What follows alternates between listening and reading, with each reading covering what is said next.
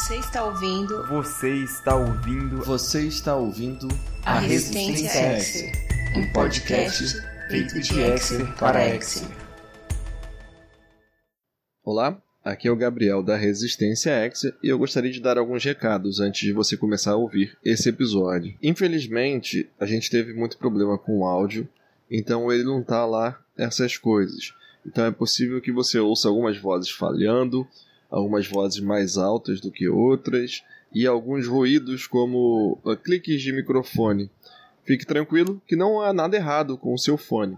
Há errado com a nossa gravação e não deu para consertar tudo na, na edição. Tá? Uma outra coisa é que esse episódio foi gravado em março, na época em que o episódio tinha ido ao ar.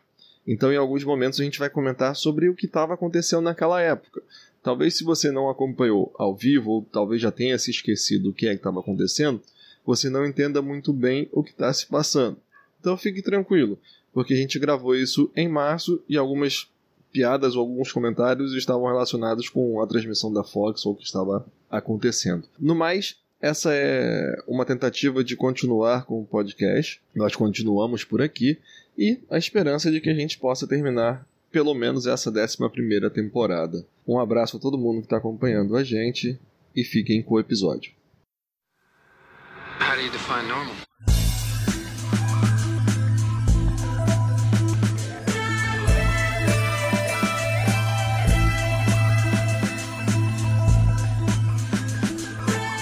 Está no ar mais um episódio da Resistência X. E hoje vamos falar sobre o sétimo episódio da 11 temporada, que ficou conhecido como R maiúsculo M 9 SB G maiúsculo 93 Z maiúsculo X maiúsculo J maiúsculo Z ou como ficou conhecido em inglês followers ou como ficou conhecido no Brasil como seguidores. Eu sou o Gabriel e a Scully é milionária. Boa noite, pessoal. Aqui é a Nina. O vibrador da Scully se chama George Haley.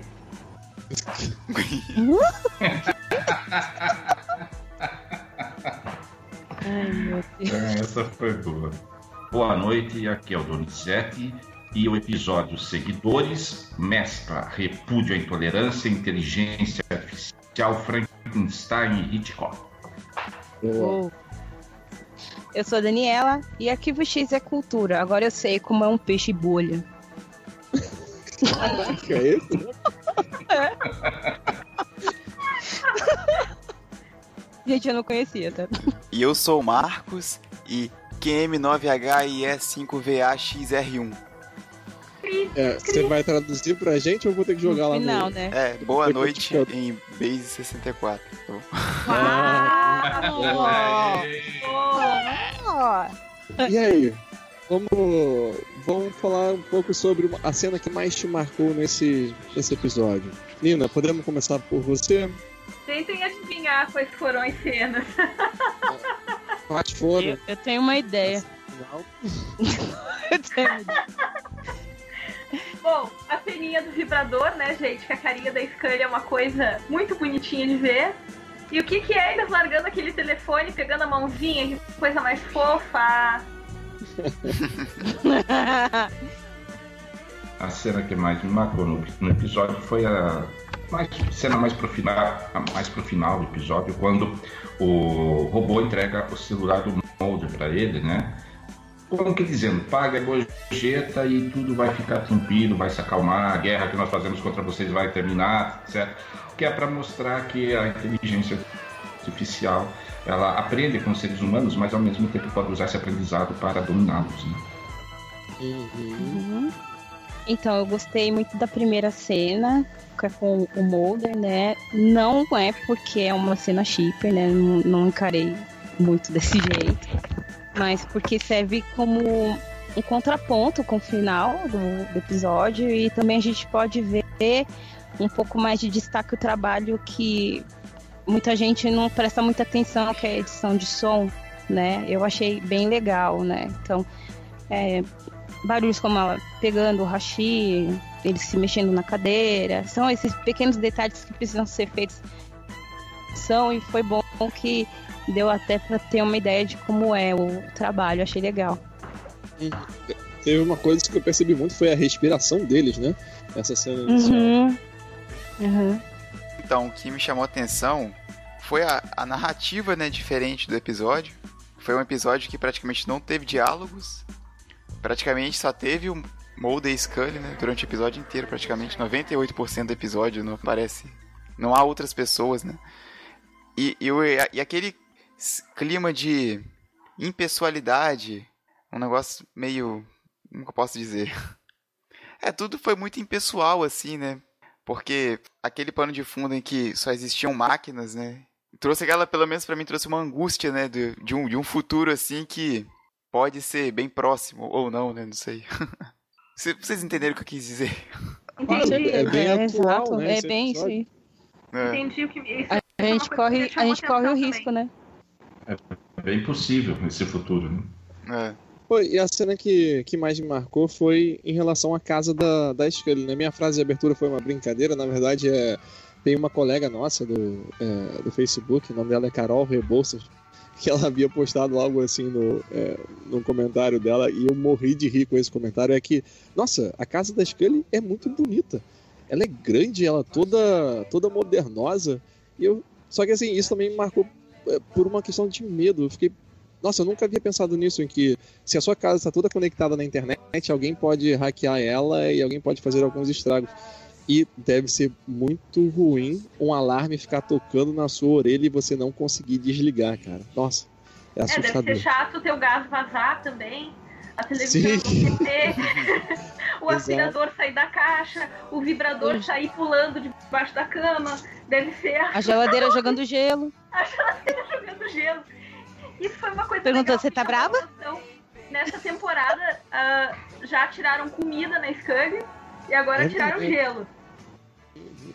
O que mais vão jogar nela, né? Medo. Tadinha. Tadinha.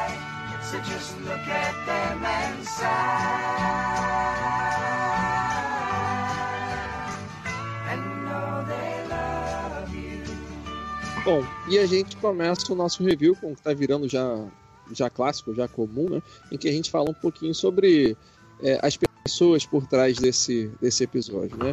Esse é mais um episódio é, dirigido pelo Glenn Morgan e que aí eu acho que realmente a gente não precisa mais fazer nenhum tipo de apresentação, porque ele é uma pessoa muito famosa dentro do Arquivo X, junto o James Wong, ele fez vários trabalhos né, no, no Arquivo X, e a partir da décima temporada ele vem assim escrevendo alguns episódios solo também. E esse ele acabou dirigindo, o roteiro não é de sua autoria, né, mas ele acabou apenas ah, dirigindo.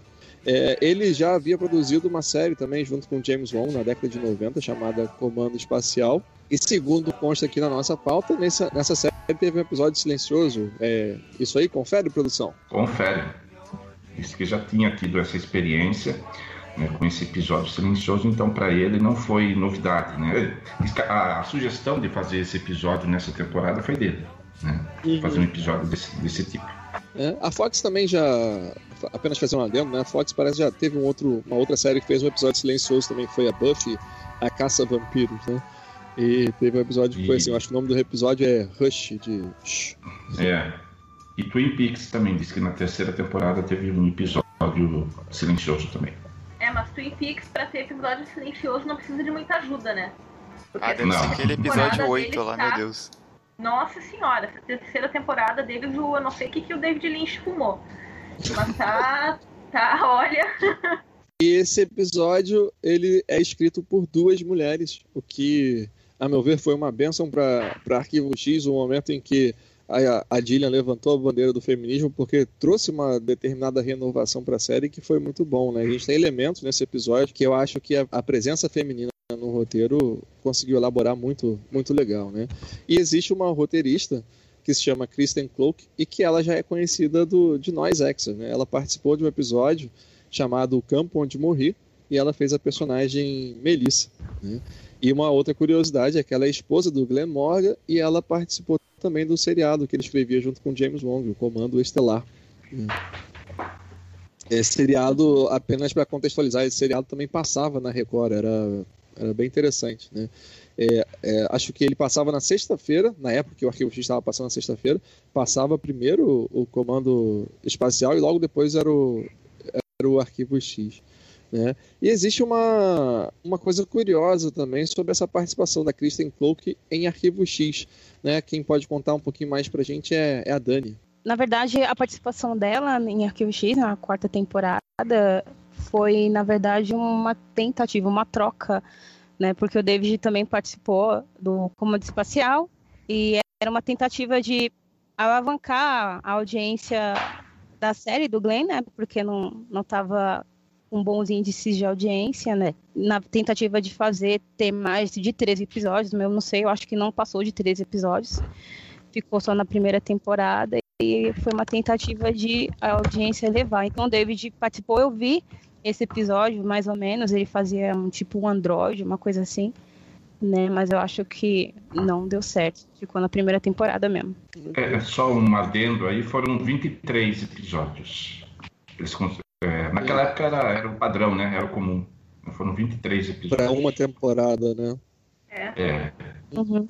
E a Kristen Cloak também estava tava concorrendo ao Oscar indiretamente, é isso, Dani? É verdade.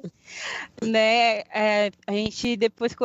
Eu descobri depois que, junto, na verdade, foi o Gabriel até que me falou, né, que ela estava acreditada no filme Lady Bird, que tá, estava indicado ao Oscar como melhor filme, melhor direção, melhor atriz, e ela estava nos créditos. Eu até tive que voltar assistir o filme de novo para saber onde que ela estava, porque realmente eu não tinha visto, né? Então, infelizmente, ela não tem um papel de destaque, né? No, no mínimo, assim, no máximo tem uma falinha só, então é quase um elenco de apoio, infelizmente. E tem mais uma pessoa que participou de Arquivo X e que também estava num desses filmes que estava concorrendo ao Oscar, não é isso? Isso. Então, diferente da Kristen, né, o John Hawkes, ele teve um papel de maior destaque. Ele está no episódio Milagro, né, e ele está no filme Três Anúncios para um Crime. Diferente dela, que só teve uma fala, eu quase não a vi. Nesse, ele tem uma importância na trama, faz um marido violento na história, que é marido da personagem da Frances McDormand. Então, assim, tem uma, até uma, uma certa importância no roteiro. Tem a, dá para dá pra ver que ele tá no filme, né? Porque diferente a Cristiane eu nem vi tive que voltar para dar uma olhada onde é que ela estava. Infelizmente, ela me passou desapercebida ali. Essa é uma coisa legal, né? Que sempre que a gente vê um, uma pessoa que fez arquivo X fazendo alguma outra coisa, né? A gente costuma lembrar por arquivo X, mesmo que tenha sido também um único episódio e nada mais, né? Uhum. Tem também a outra, a co-roteirista né, desse episódio, o nome dela é Shannon Hamley, e ela, assim, não fez nada muito expressivo, não. Tanto que é, só tem creditado a ela um trabalho como roteirista, que é esse episódio de, de Arquivo X. Né? Ela trabalhou muito também como assistente de roteirista junto... Uhum. Assistente, na verdade, do Glenn Morgan, num seriado que o Glenn, Mar Glenn Morgan produzia também, que se chama Lore. É uma espécie de seriado, meio documentário de, de terror, que me parece, pelo que eu entendi, foi inspirado em um podcast de terror. Olha só que legal. Uhum. Nossa. Ah, imagina o dia que fizeram um episódio do Arquivo X inspirado no nosso podcast. ah? Acho que não dá mais tempo, mas. Ai, não seja pessimista. Eu vou assistir Bom, X até morrer. Isso é verdade. Bom, eu, o nome desse episódio a gente já brincou um pouquinho no, é, no início, né? Ele é uma codificação em Base 64, ou Base 64, uhum. seja lá como que os programadores falam essa codificação. E assim, eu não sou da área, mas pelo que eu pude entender das minhas pesquisas, é uma forma de codificação para transmissão de dados pela internet. Né? E esse, essa codificação, ela quer dizer, na verdade, followers, em inglês. E quando eu disse que em português ele ficou conhecido como seguidores, na verdade eu não sei se é assim que a Fox traduziu, né? Porque essa na semana que era para ter sido exibido o episódio na quarta-feira, a dona Fox aprontou uma coisa muito chata com todos os fãs, né? Todo mundo ficou acordado lá para assistir o episódio e ela não passou uh, o episódio, passou o sexto episódio novamente, né?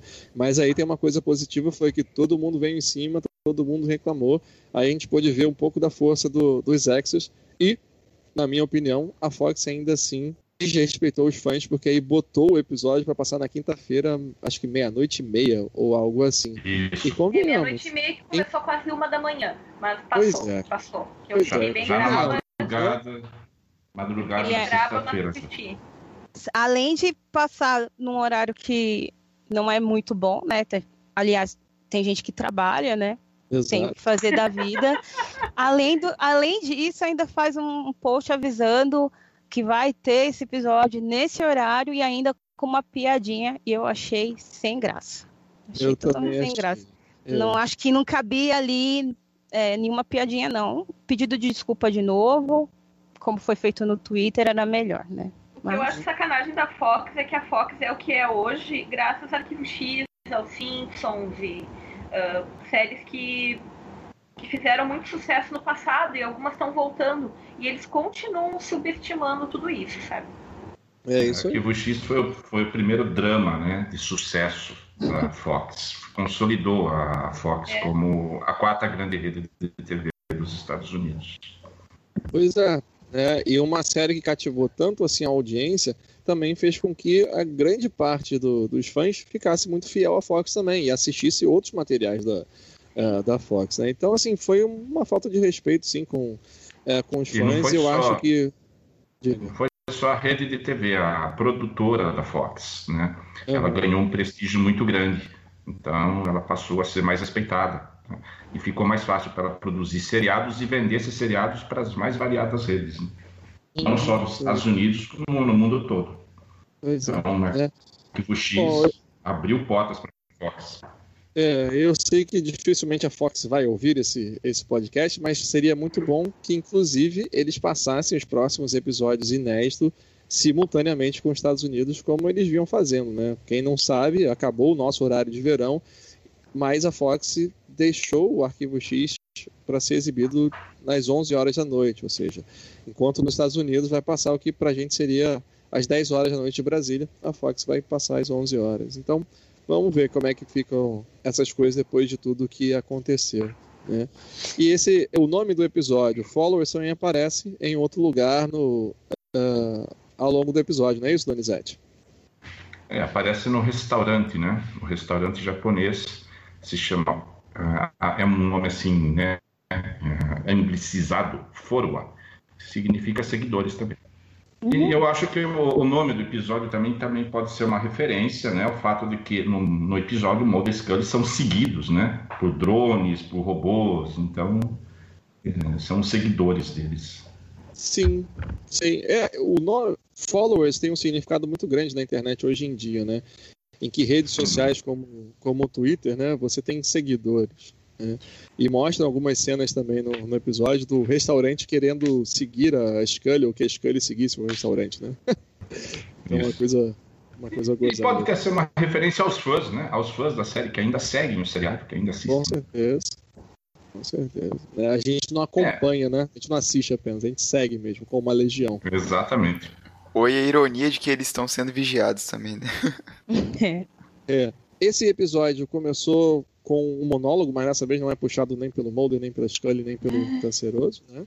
É puxado por, uma, por um narrador e que ele conta uma história que, que aconteceu de verdade, né? É uma inteligência artificial que estava no, no Twitter e que ela ia interagir com, com as pessoas, né, com os usuários do, uh, do Twitter. E parece que não levou muito tempo para que ela se transformasse numa nazista e dissesse que, que ia acabar com, com a raça humana. Né?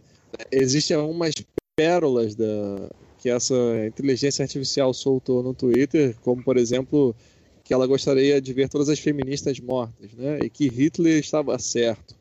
Nossa. Então, pois é, a gente fica um pouco assustado quando vê, é, vê notícias assim, né? Essa inteligência artificial ela foi criada pela Microsoft, pelo que a gente pôde recolher de informação aí depois de depois que o episódio que o episódio passou. Existe um ponto também que acho que vale a pena é, falar, é que assim, talvez esse exemplo não fosse o melhor exemplo, porque é que questionável o que, o que aconteceu com essa inteligência artificial. Porque, assim, ela, ela aprendia com a interação com, com os, os usuários, né? Ela ia desenvolvendo o vocabulário, ia desenvolvendo a forma de responder, a, assim que você ia entrando em contato com ela, né? Se ela te dizia oi e você xingava ela, se alguém dissesse oi para ela, ela ia xingar a pessoa, porque ela entende que é assim que é a forma de comunicação da gente. Né? Só que o fato dela ser uma inteligência artificial criada pela Microsoft e a Microsoft jogar ela assim na internet fez com que muita gente que são muitas pessoas são contrárias à Microsoft ou contrárias às grandes corporações se unisse exatamente para destruir essa tentativa de, é, de marketing ou de relações públicas da, uh, da empresa. Mas é certo que a internet não é para os fracos, né? Como acho que ele já até alertou o Mulder algumas vezes. É, essa sabotagem, essa sabotagem realmente pode ter acontecido, né? Mas hoje o discurso de ódio e de intolerância está generalizado na, na internet. Né? Bom, a frase da abertura, como a gente viu nesse episódio, ela vem codificada com com o base 64 novamente, né? E ela quer dizer a verdade está lá fora. E algo que a gente vem comentando em todos os episódios da Resistência Exer e comentado é que a frase, mais uma vez, está diretamente ligada ao enredo do episódio, né? utilizando uma codificação é, de internet para falar sobre uma frase clássica, né? ou seja, está dentro do enredo que é comentado ali no, uh, no episódio. Não é a primeira vez né, que Arquivo X fala sobre inteligência artificial. A gente tem outros exemplos ao longo da, uh, ao longo da série. Né? Quem é que pode citar aí alguns desses exemplos ao longo da série que pode comentar um pouquinho aí? É, nós tivemos na primeira temporada um episódio sobre inteligência artificial, que foi o Fantasma da Máquina. Né? Uhum. Era, um, era um programa que desenvolvia essa inteligência, assume o controle de um edifício e começa a cometer crimes. Né? Uh, dois personagens, Benjamin Drake e o Jerry LaManna, são mortos pelo, pela inteligência artificial. Né? E quem criou a inteligência artificial foi o Brad Wilczek, que era um, assim, um gênio da informática, e ele foi no final do episódio, ele acaba preso, né? porque ele confessou o crime, ele queria salvar a inteligência artificial, o Mulder convenceu a injetar um vírus né, para neutralizá-la, mas no final meio que ressuscita ela meio que ressuscita. E o Wilkes, quando ele havia confessado os crimes que a inteligência artificial tinha cometido, ele fica preso e o, numa conversa entre o Garganta Profunda e o Mulder é dito, né? O Mulder fala que como o Brad é um tipo um anarquista, um libertário, ele nunca vai aceitar colaborar com o governo, mas ao mesmo tempo o Garganta fala, não, ele vai colaborar porque a privação da liberdade faz muitas coisas sobre as pessoas, né? Exerce uma influência muito grande. Então, ah, pode até ser, isso não foi explicado, evidentemente, mas pode até ser que essa inteligência artificial de agora seja uma evolução dessa inteligência artificial do Brad lá no, no Fantasma da Máquina. Uhum. E depois nós tivemos outros também vivendo no ciberespaço. Né? Ah, esse que eu não estava me lembrando o nome. Que teve a, no roteiro a participação do William Gibson, né? o autor do Neuromancer. Né? O criador praticamente da, do cyberpunk. Então, e no mundo virtual, que trata de realidade virtual, também um game que também ganha vida própria e começa a cometer assassinatos, né, na vida real. E também nós tivemos recentemente o Disney, né, segundo episódio desta temporada. É, mais uma vez a gente vê um elemento que é como se é, o Arquivo X começa algo nas temporadas antigas e é como se a gente visse essa tecnologia né, evoluindo e ele evoluindo. coloca elementos disso no, é, em um outro episódio em que você consegue ver essas referências, consegue pensar né, de que aquilo que a gente viu na década de 90 foi crescendo e foi se, é, se transformando e chegou aqui. Né? Desenvolvendo. Exatamente. É, é, é, a impressão que passa. Né? A cada, a cada etapa a tecnologia vai sendo aperfeiçoada, vai sendo alterada até chegar ao ponto que estamos, que nós vimos agora, agora nesse episódio desta semana. Uhum, beleza. E assim, já teve no episódio disso, a gente começou um diálogo sobre a questão de Black Mirror, né? Que Black Mirror hoje em dia se destaca como uma grande série e que fala exatamente sobre temas uh, complexos e que ficam reverberando mesmo após o fim do, uh, dos episódios. Assim como o Arquivo X fez durante toda a década de 90 e como vem fazendo novamente, né? E é, é, existe sempre essa comparação, né?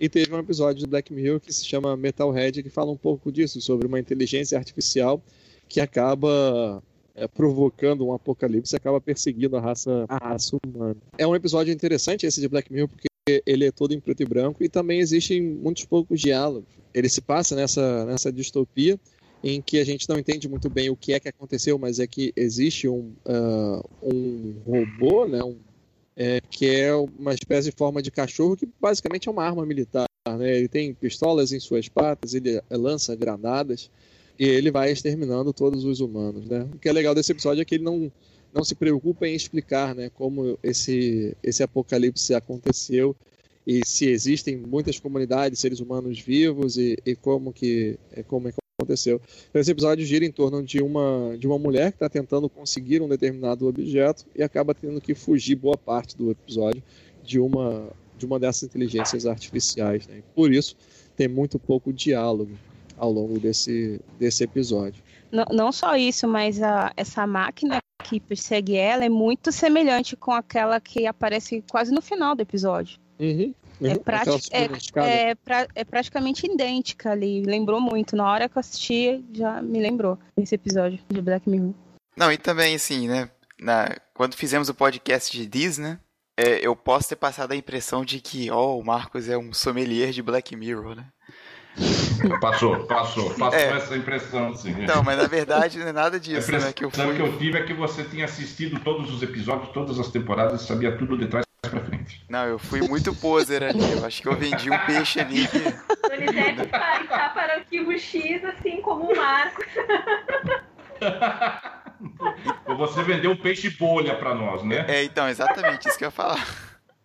Então, mas do pouco que eu vi de Black Mirror, que foram dois episódios até agora, eu percebi semelhanças na fotografia do episódio, principalmente naquela cena em que eles estão no restaurante japonês e tal, que lembra aquele, pelo menos para mim, né, aquele primeiro episódio da terceira temporada, lá daquele aplicativo lá que a personagem ela tem uma obsessão em, querer né, ser bem, bem aceita, bem sucedida, né, que ela, né, aí ela tem aquela aquela coisa de, de querer ter mais pontuação e tal e tal. Me lembrou assim aquela impessoalidade, aquele aquela coisa assim de um futuro meio meio cínico assim, aquela coisa meio angustiante de de que tá todo mundo assim, todo mundo é de certa forma solitário nesse futuro assim, né? A tecnologia é muito ela isola a gente. É, então. Você quase não vê pessoas no episódio, assim. Tem, tem cenas, assim. Não sei se eu tô. Assim, enfim, foi a, a pouca impressão que eu tive do, do pouco que eu vi do, de Black Mirror, né? Mas. Bom, esse episódio, a gente já falou um pouquinho no início, né? Ele é marcante por causa da ausência de, é, de diálogo, né? Como é que vocês receberam isso assistindo, assistindo o episódio? Em algum momento vocês acham que isso ficou chato, ficou monótono? Vocês acham que não, não foi uma ideia boa? Como é que vocês acharam esse, esse recurso?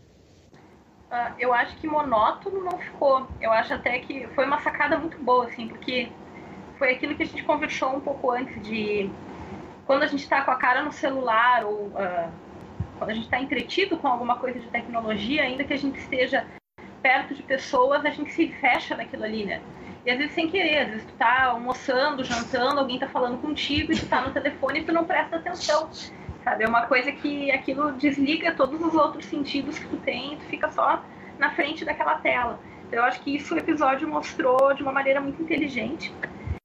E ao mesmo tempo que bem humorada, uh, com uma crítica muito, eu acho que foi muito verdadeira, assim, sabe? Qual de nós não se irritou com alguma coisa eletrônica e não quis atirar na parede, sabe? Quando eu vi a Scully lá indignada com o telefone e tudo mais, eu. Quantas vezes eu já não fiz isso, sabe? Então, de, de da gente se irritar com alguma coisa que, que algum equipamento eletrônico fez com a gente, né? Uh, e a cena do carro dela também, eu achei muito boa, assim, de, de da, daquela tecnologia não, não assentir com as escolhas que ela, que ela pedia, sabe? Eu achei que foi uma sacada inteligente. Eu achei que foi uma sacada inteligente. É. Foi, foi bom. É, é, acho que models que eles representaram dois lados do, da população, vamos dizer uhum. assim. Eu estava até conversando com o Gabriel e tem a, as pessoas que se mantêm parcialmente, parcialmente fora dessas mudanças tecnológicas e ao mesmo tempo tem as que se adequam e elas estão dependendo dela, não vivem sem ela. Então, uh, quando, por exemplo, o Wi-Fi não está funcionando, opa, acabou o mundo. Mais ou menos assim, tem as pessoas que, mesmo sem, tem outras coisas para fazer. E eu acho que ele também critica isso, né? Eu acho que a, essa parte do contato humano e, e a gente não interage fisicamente mais. Né? Estamos juntos, mas não nos tocamos, não não interagimos fisicamente. Uhum. Estamos gravando um podcast, mas não nos conhecemos pessoalmente, né? Isso. né, Gabriel? Dependemos, dependemos do Wi-Fi, né? Se o Wi-Fi só falha, oh. É, a mesma tecnologia que serve para nos aproximar, em outras circunstâncias serve para nos afastar, né? é uma é uma linha tênue, né, Donizete, né? Quando a Sim, gente, sim. a gente precisa estar conectado, a gente está conectado, mas não estamos juntos, né? É meio difícil de. Uhum. E Donizete e Marcos, querem adicionar alguma coisa sobre isso? Sobre o episódio sem diálogo? Como é que vocês perceberam isso aí? Ah, então eu estava numa ansiedade sobre esse episódio desde que falaram, né? Que, ó, não, episódio silencioso, quase não vai ter diálogos. Eu fiquei, porque é, isso é uma raridade, né? Em séries de TV. Tanto que quando a gente começa a falar desse tipo de episódio, a gente tem que voltar lá para trás, né? Comando Espacial 95, 96, quer dizer, há mais de 20 anos, né? Então, ah, eu estava numa expectativa, eu gostei muito, acho que em nenhum momento o episódio ficou chato, monótono, ah, até porque o episódio, eu particularmente procurei assistir e recomendei isso aos fãs no WhatsApp, no grupo de Face, que usassem o fone de ouvido para assistir o episódio. Porque não é só para ser visto, ele também é para ser ouvido. Eu, uma coisa que me chamou a atenção é que você percebe, por exemplo, a agressividade dos, dos aparelhos, quando eles se voltam contra o Mulder, contra a esquerda, você percebe pelos ruídos, pelos sons, pelos barulhos que eles fazem. né? Você percebe que eles estão, assim, entre aspas, nervosos. Eles ficam agressivos. Pelos sons aqui dá para perceber isso. Se você, então é um episódio que não é só para ser visto, ele é também para ser ouvido. Eu gostei muito disso.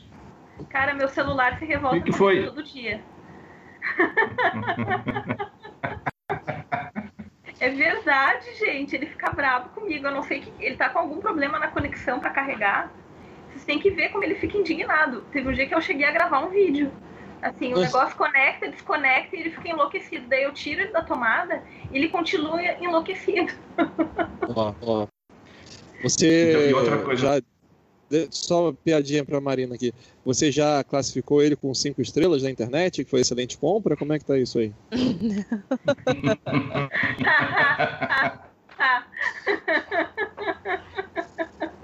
Fala, Eu acho que ela não avaliou ainda, lá. Eu posso contar, eu posso contar a história? Posso contar a história que eu Conta, falei para você, conta, Gabriel? conta. Pronto, aproveitar o, o embalo aí. Então, eu, a primeira vez que eu assisti o episódio, como a Fox não exibiu, ela fez essa gentileza, né? De não exibir, eu fui assistir a primeira vez o episódio pelo smartphone, né? Pelo Fox Play. E aí termina o episódio, ah, o aplicativo da Fox pergunta para mim: você quer fazer avaliação do nosso, do nosso aplicativo? Eu falei: é lógico que eu quero, e, né, na hora. Você acha que depois de assistir um episódio desses, eu não vou querer. Né? É que eu não sei porque não teve continuidade, infelizmente, mas se eles pedissem nota de 0 a 10, eu dava nota 11 para o aplicativo. Vai que vem os donos assassinos atrás de mim. Eu achei Ninguém- muita coincidência. gente. Ninguém está com medo. Né? Nunca aplicativo nenhum. Não, nunca aplicativo nenhum pediu para mim avaliar nada. E- e na hora que assisto, termino de assistir um episódio desse, ele me pede para avaliar, lógico que eu quero avaliar. Eu não sei, eu acho que a minha, a minha vida é sincronizada com o Google, né? E todas as coisas que eu tenho em casa, elas são sincronizadas com o Google. E no trabalho também. Então, eu não sei como é que, ah, como é que essas coisas acontecem. Mas às vezes, tipo, chega às 5 da tarde, alguma coisa, ah, o Google dá um alerta no meu celular, assim, trânsito intenso para sua casa. Aguarde um pouco. Oi, tudo bom? Como assim? Eu tô saindo de casa, é, use filtro solar, alerta de UV. Eu tenho medo. Eu tenho medo. Você tá usando. É, foi só isso que você ele tá jogar lá a localização do seu celular? Eu sempre deixo ligado. Você tá Isso eu pedindo sempre- assistente também do, do- da Google? Porque Não, ele eu não pode falo saber. O assistente da Google é muito chato. Eu prefiro falar com a Siri. A Siri é mais. A Siri é mais Então, legal. Então, é, provavelmente eles estão pegando daí onde você tá indo e tá tentando te auxiliar, né? Sim. É, de certa forma é É assustador, é, mas É isso daí já é alguma coisa que você Nós escolheu estamos, já. Nós estamos caminhando para esse futuro que o, que o episódio mostrou, sim, né? Com certeza. Por exemplo, esse, o, o- esse novo Windows, ele tem um assistente também, né? E aí eu acionei. Aí ele perguntava, você quer que eu conte uma piada? Eu fiquei, ué. Aí me lembrou, por causa da história da, da Scully dentro daquele é, digamos, Uber. Uber Sim. cibernético. Quer assistir uma televisão, quer assistir televisão, quer ouvir música. Você quer uma música, quer uma. Isso. Aí, aí o, ele falou: Você quer que eu conte uma piada? Eu, "Ah, não. Obrigada. No meu Windows, eu fiquei: Gente, o que está acontecendo? Mas isso foi antes de você assistir o episódio, né? Há muito, muito tempo. Foi antes. Agora tempo você antes. já, agora você já aceitaria. E eu né? só- não, na verdade, quando eu fui assistir, me lembrei, né? Que ele falava piada. Sem graça, tá? É bem sem graça o, a piadinha do, do, Win- do assistente É, eu Windows. acho que máquinas não têm senso de humor, né? E é, isso é um- também uma coisa que eu ia até falar, que o Donizete falou que o episódio, as máquinas estavam com raiva. Não sei se, se Chegaremos lá. seria Chegaremos. proce- procede isso daí, né? Mas olhando Nossa, assim, é, realmente o, essa je- o jeito como o gelo tava batendo na Sky, realmente tava com raiva, né? Não tem como você não achar que estavam com raiva, né, ali. Estavam, ó, Tadinha da Scully, gente. Ela sofreu. explodir Mas isso, pensa, né? O carro, explodir o a carro, ela acha que o, sei lá, o carro vai bater. Aí ela desce do carro, né? Aí Não, né, você vê o que apartamento entra em colapso. Aí atiram, atiram gelo nela, o negócio solta gás pela casa, a casa explode. Você sabe que Tá. tudo isso foi porque ela não queria ser amiga, ela não quis música, ela É, não porque quis nada. essa- Aí foi ficando essa- bravo. Eu sou muito Essa mais a casa do Mulder. Diga, Essa Donizete, inteligência, manda ver. essa inteligência artificial, ela aprende na medida em que ela interage com os seres humanos. A partir do momento que você não quer interagir, ela vê isso como, eu vejo assim, que ela vê isso como um ato de hostilidade, até de agressividade. Por isso que o que desencadeou tudo foi a recusa do Mulder em pagar a gorjeta. né? Ah, Porque a inteligência artificial, por mais que ela aprenda, por mais que ela consiga entender algumas coisas, ela não consegue eh, compreender toda a complexidade da- das relações humanas, né? Por exemplo, que nem você falou da piada. Se a gente contar uma piada aqui, será que a inteligência artificial vai entender como piada ou vai entender como algo né, realmente verdadeiro? Então, ah, inclusive no texto lá que você passou para mim, o do Vox.com, achei muito interessante essa colocação que ele fala. Como a inteligência artificial não consegue assimilar toda essa complexidade das relações humanas, ela acaba entendendo uma simples recusa de pagar gorjeta como um ato de agressividade, quase como uma declaração de guerra. Por isso que ela desencadeia uma guerra contra o Mulder e. Né, O Mulder não quer pagar gorjeta, a Scully não quer saber de avaliar coisa nenhuma, não quer ser amiga da inteligência artificial, então ela vê como o Mulder e Scully como inimigos a ser destruídos.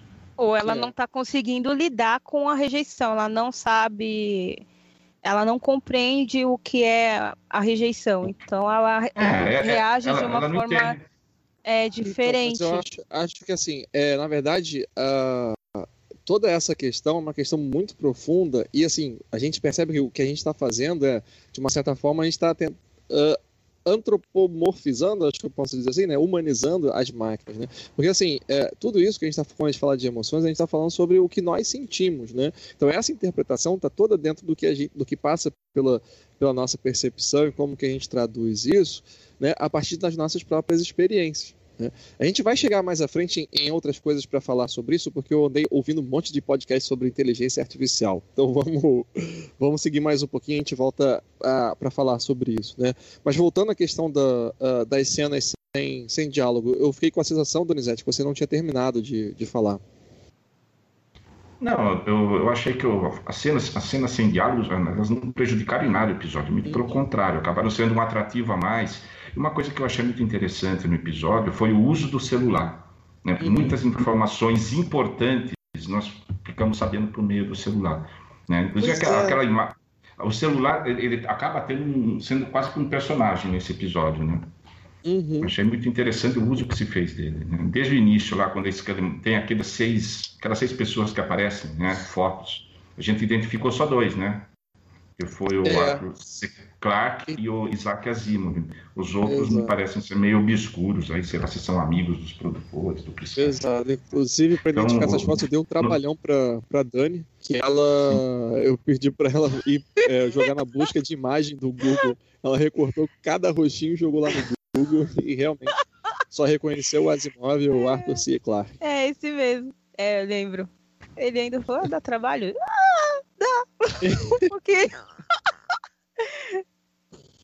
Beleza.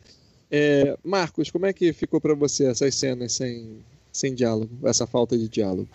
Então, eu acho que a essa altura, né, em 2018, um episódio nesse formato não é algo inovador ou algo original, né? Mas ainda assim, ele tem o seu, pelo menos para mim, ele tem o seu destaque, tanto nessa 11 temporada quanto em toda a série do Arquivo X, né? Eu acho um episódio muito bem feito, muito muito coeso e tal. Eu acho que ele apresentou bem a proposta, né, que, que ele veio apresentar e tal. Eu não senti o episódio cansativo. Eu achei assim, ele o final dele é, ele é até um pouco surreal, né, sei lá. Com ele sendo perseguido por máquinas. Me lembrou também um, um roteiro de história em quadrinho, assim, algo que meio que começa com não que toda história em quadrinho seja assim, mas ele começou com uma certa dose de racionalidade e depois meio que pirou no final, assim. Ficou, né? Eu, eu me diverti, gostei bastante desse episódio. É, eu, assim, a primeira vez que eu assisti o, o episódio, eu olhei essas cenas incendiadas e falei, nossa, acho que tá meio forçado isso, né? Só que no final das contas eu acho que acabou sendo apenas preconceito com a atuação do, do Duchovny, porque eu nunca fui um grande fã da atuação dele. Eu achei assim que ao lado da Dillian, nossa, ele fica, ele fica apagado, né?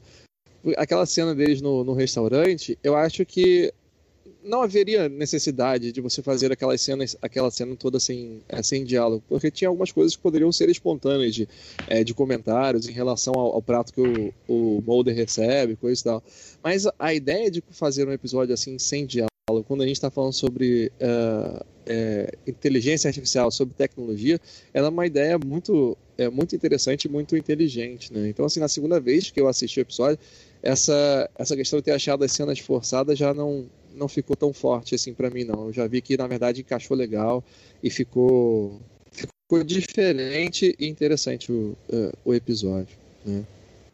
Um outro ponto que eu acho muito inteligente do episódio é exatamente a forma como se aborda a inteligência artificial por causa de talvez de um detalhe é, pequeno de uma música que é escolhida para tocar no, é, no episódio fez toda a diferença para mim na, na compreensão e até nas, nas pesquisas que eu fui fazendo na, na internet. A música que toca é a música Teach Your Children Well, do CSNY, né? uma, uma banda folk que tem a presença de grandes nomes do, do folk americano, né? inclusive o Neil Young faz participação é, com eles.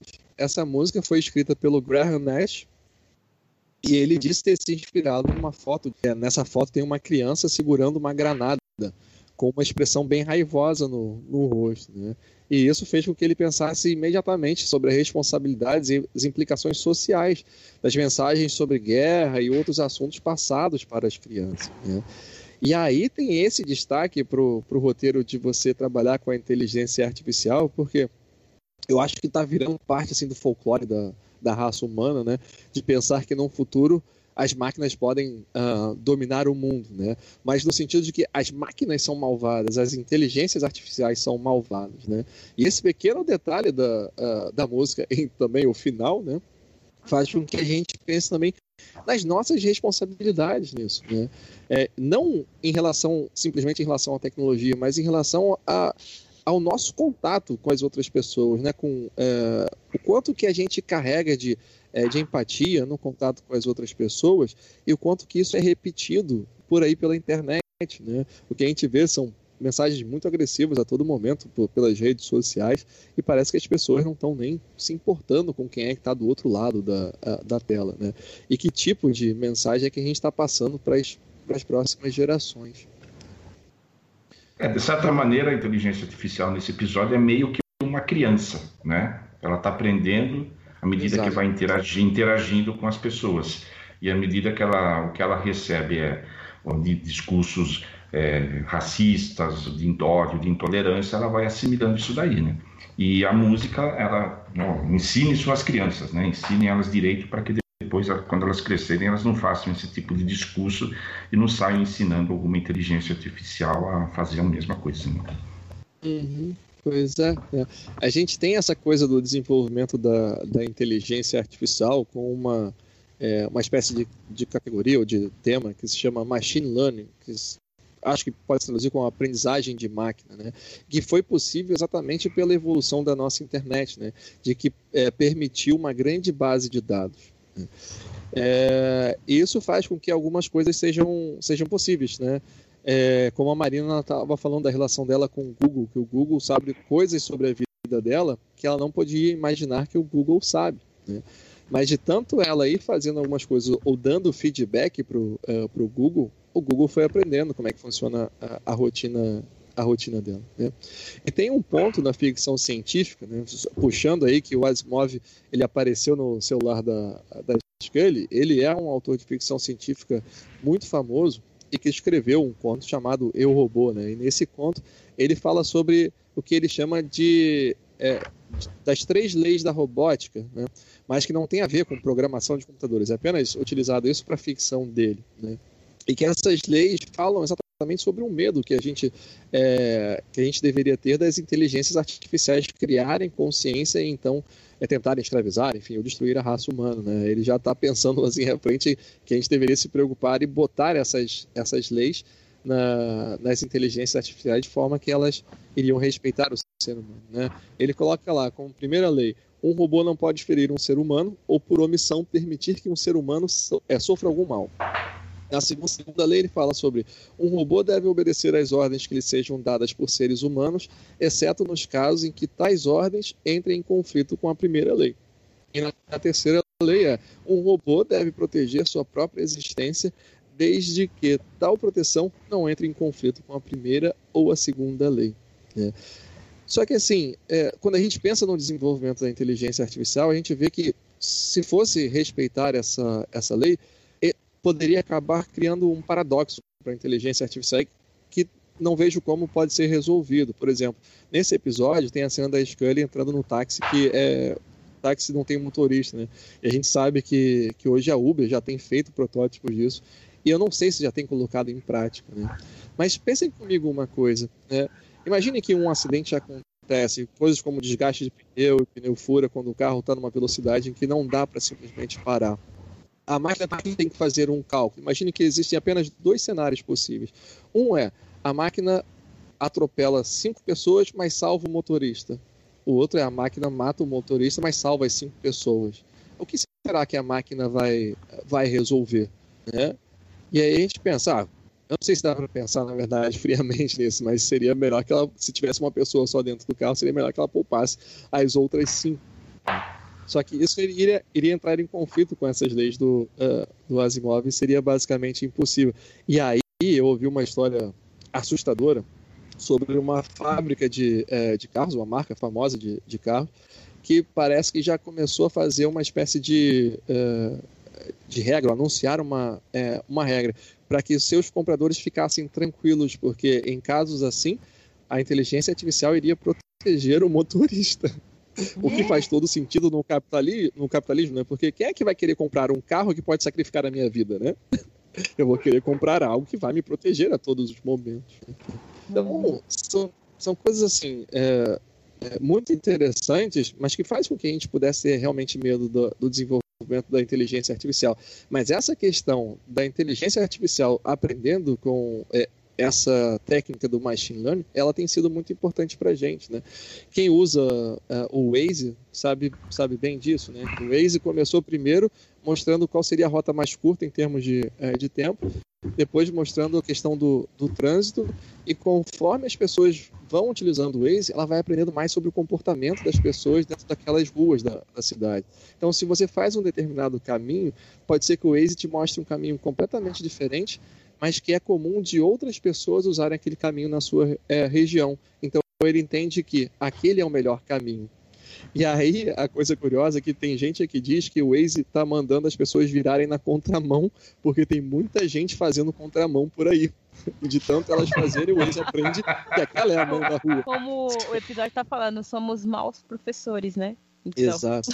estamos, errando, estamos ensinando errado. Exatamente. É. Né? É, e assim, a gente, é, se a gente parar para pensar, essa questão do, da inteligência artificial, do machine learning, é, do machine learning, está em todos os lugares hoje em dia, né? Por exemplo, se você vai comprar alguma coisa em alguma loja na internet, pode ter certeza que o Facebook vai te mostrar esse anúncio depois da coisa que você não comprou, talvez. Sabe? Com certeza. Então, você está... É, até o que você pesquisa já entra como sugestão, já. O que você pesquisou numa loja, na Saraiva, você viu um livro, entra o livro várias vezes até você Exato. mudar a pesquisa novamente. Isso, né? e o que é comum também é, você vai comprar um livro e te dá sugestão. Outras pessoas também compraram um livro tal, né? Porque vai aprendendo com o feedback que você vai dando ah, a todo a todo momento. É. Pensando sobre essa questão do futuro, se as inteligências artificiais elas vão ou não né, dominar a raça humana, eu acho que é, começou até uma, discuss- uma discussão sobre ética na robótica. E que aí sim essas leis do, do Asimov têm sido, têm sido lembra- lembradas. Né? Porque é uma discussão que gira em torno do, do sentido, e aí? O que é que a gente pode fazer? Né? A partir do momento que você tem um homem utilizando a inteligência artificial para jogar bombas na cabeça de outras pessoas, a gente deveria começar a se é, preocupar com isso, mas criar regras que não permitissem certas coisas. né? Então, assim, é uma discussão profunda. Mas, acima de tudo, acho que a gente pode voltar nessa questão que a gente está falando sobre se, a- se as máquinas estavam com raiva, é porque pode ter uma questão de programação, né? de como que a máquina foi concebida para lidar com aquela situação, né? o que é que é programado para ela, o que é que ela tem que fazer. Existe um exemplo que eu, andei, que eu ouvi por aí, infelizmente eu não consigo lembrar de, é, é, de onde que surgiu esse exemplo, mas eu ouvi no podcast chamado é, Dragões de Garagem, que eles falam sobre isso, sobre inteligência é, artificial. Que pensa só, um cara cria uma inteligência artificial e ele diz para a inteligência artificial: Eu quero. O cara coleciona selos, né? Ele diz: Eu quero todos os selos do, do mundo. Se essa é a regra que ele passa para a inteligência artificial, ela vai roubar selos, ela vai matar por selos, ela talvez vai desmatar florestas para fazer selos e, e fazer para ele, né? Então é, é, preciso saber exatamente quais são as regras que a gente vai dar para a máquina para saber como que ela vai, uh, vai reagir. Então, assim, qual é o feedback que a gente está dando? Né? Porque aí cria uma questão de é, do caminho que ela vai desenvolvendo essa forma de aprender, né? Pode ser que ela tenha sido programado nela, questão que é muito importante que ela consiga as cinco estrelas ou uma reputação positiva. Aí falando já sobre o episódio, né? Uma reputação positiva na, uh, na internet.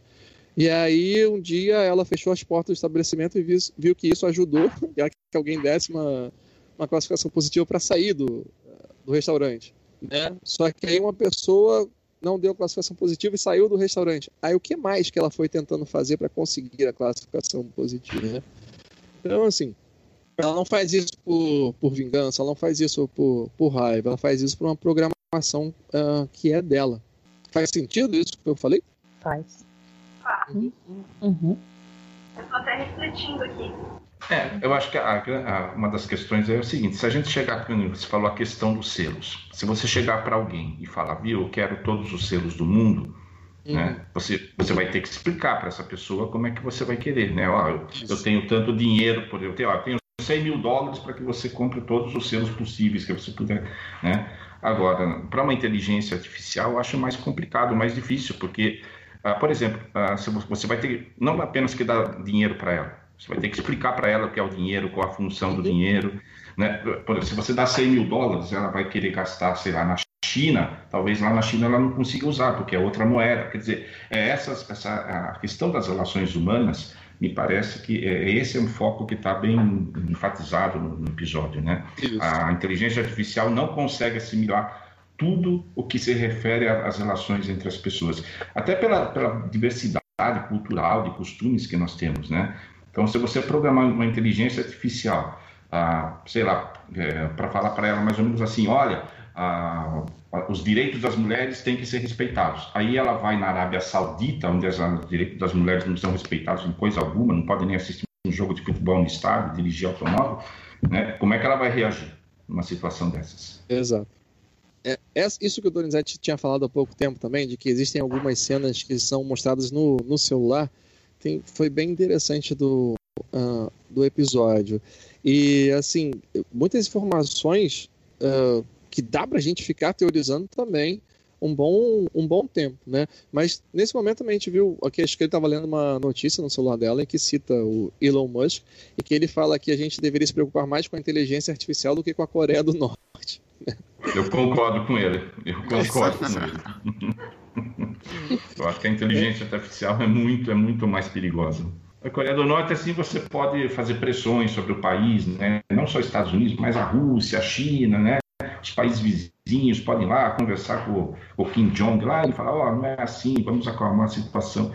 Agora, uma inteligência artificial vai ser difícil, né? Chegar para ele e falar, não, não precisa. Já pensou se a inteligência artificial ela assume o controle dos, dos arsenais nucleares e decide utilizar os arsenais? Ah, vamos experimentar isso daí. Como é que funciona isso? Quer dizer, como é que você vai convencer ela a não fazer isso? Então, eu acho que o Elon Musk está certo. Uhum, eu acho que vale, é, vale a gente também é, comentar, porque assim, como mostrou no episódio, é, a inteligência artificial ela ganhou realmente consciência. A gente não sabe como, né? Mas porque assim, não era apenas o restaurante que vai atrás do Mulder Scully, né? É, existe não. uma inteligência artificial também que tem acesso a, a drones de, de, entrega, a né, companhias de, de carro autômatos, né? Pois é. Então, controla assim, tudo, né? Ela controla tudo, né? Até o vibrador. Os celulares são usados para rastrear, no episódio diz, a Erika Price fala para o Mulder que ela pode levar qualquer pessoa para o mundo virtual simplesmente se a pessoa estiver usando o celular, né? E agora o celular também foi usado para rastrear o Mulder. É, o Elon Musk é uma figura que está muito em voga hoje em dia, principalmente quando o assunto é tecnologia. E quando a gente gravou o episódio disso, a gente até tinha citado ele, né, como a questão da exploração do, uh, do espaço. Né? E agora que a gente grava esse episódio, a gente tem que a empresa dele colocou um carro né, no, no espaço. Né? Um carro também é da companhia dele, da, da Tesla, né? é, com os foguetes da companhia dele, da SpaceX. Né? Então, assim, ele está realmente com tudo. Inclusive, os foguetes dele são controlados por uma inteligência artificial, né? Eles pousam de volta na Terra através de uma inteligência artificial. Né? Tem a classificação né, dentro do, uh, do, carro, que não é através de uma estrela, duas estrelas, né? É uma classificação sarcástica, né? Como é que é essa classificação lá? Pobre, classe média, rico ou magnata. Uhum. Então, então, quer dizer, é uma crítica às desigualdades sociais, né? Uma crítica irônica, sarcástica às crescentes desigualdades sociais no mundo, né? Onde hoje você tem o que? Oito bilionários que tem mais riqueza acumulada do que metade da população do, do planeta. Quer dizer. Então, a série está criticando essas crescentes desigualdades sociais que nós temos no mundo.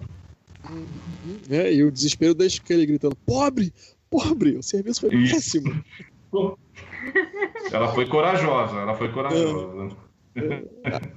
Demorou um tempo até eles Porque, sacarem o que é estava acontecendo.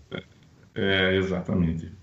É, uma, uma cena assim que me surpreendeu desse, desse episódio foi o Mulder colocando a rota para casa dele pelo Waze, né? E que aí ele vem pelo carro e volta para o restaurante.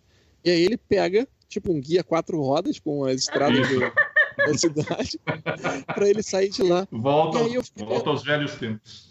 Pois é, cara. Aí a primeira coisa que eu pensei foi. Porque minha mãe não usava nada de aplicativo, ela não, ela com sorte minha mãe usava celular.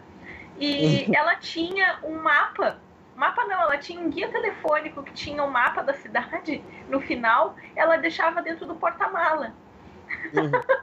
e era assim que ela se virava na cidade, era olhando o guia telefônico com o mapa no final. Quando eu vi aquilo, eu disse, meu Deus do céu.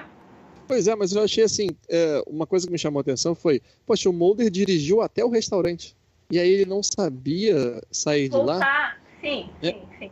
Só que eu vi muita gente falando sobre, sobre o Waze na, na internet, que quando você está dirigindo com o Waze, você está com a rota traçada, você desliga, você vai simplesmente no automático seguindo o que o Waze diz. Então é possível que ele realmente tenha chegado lá com o Waze ligado, só que não fazia a menor ideia de qual estrada que ele pegou, qual rua que ele virou à esquerda, qual rua que ele virou à, à direita.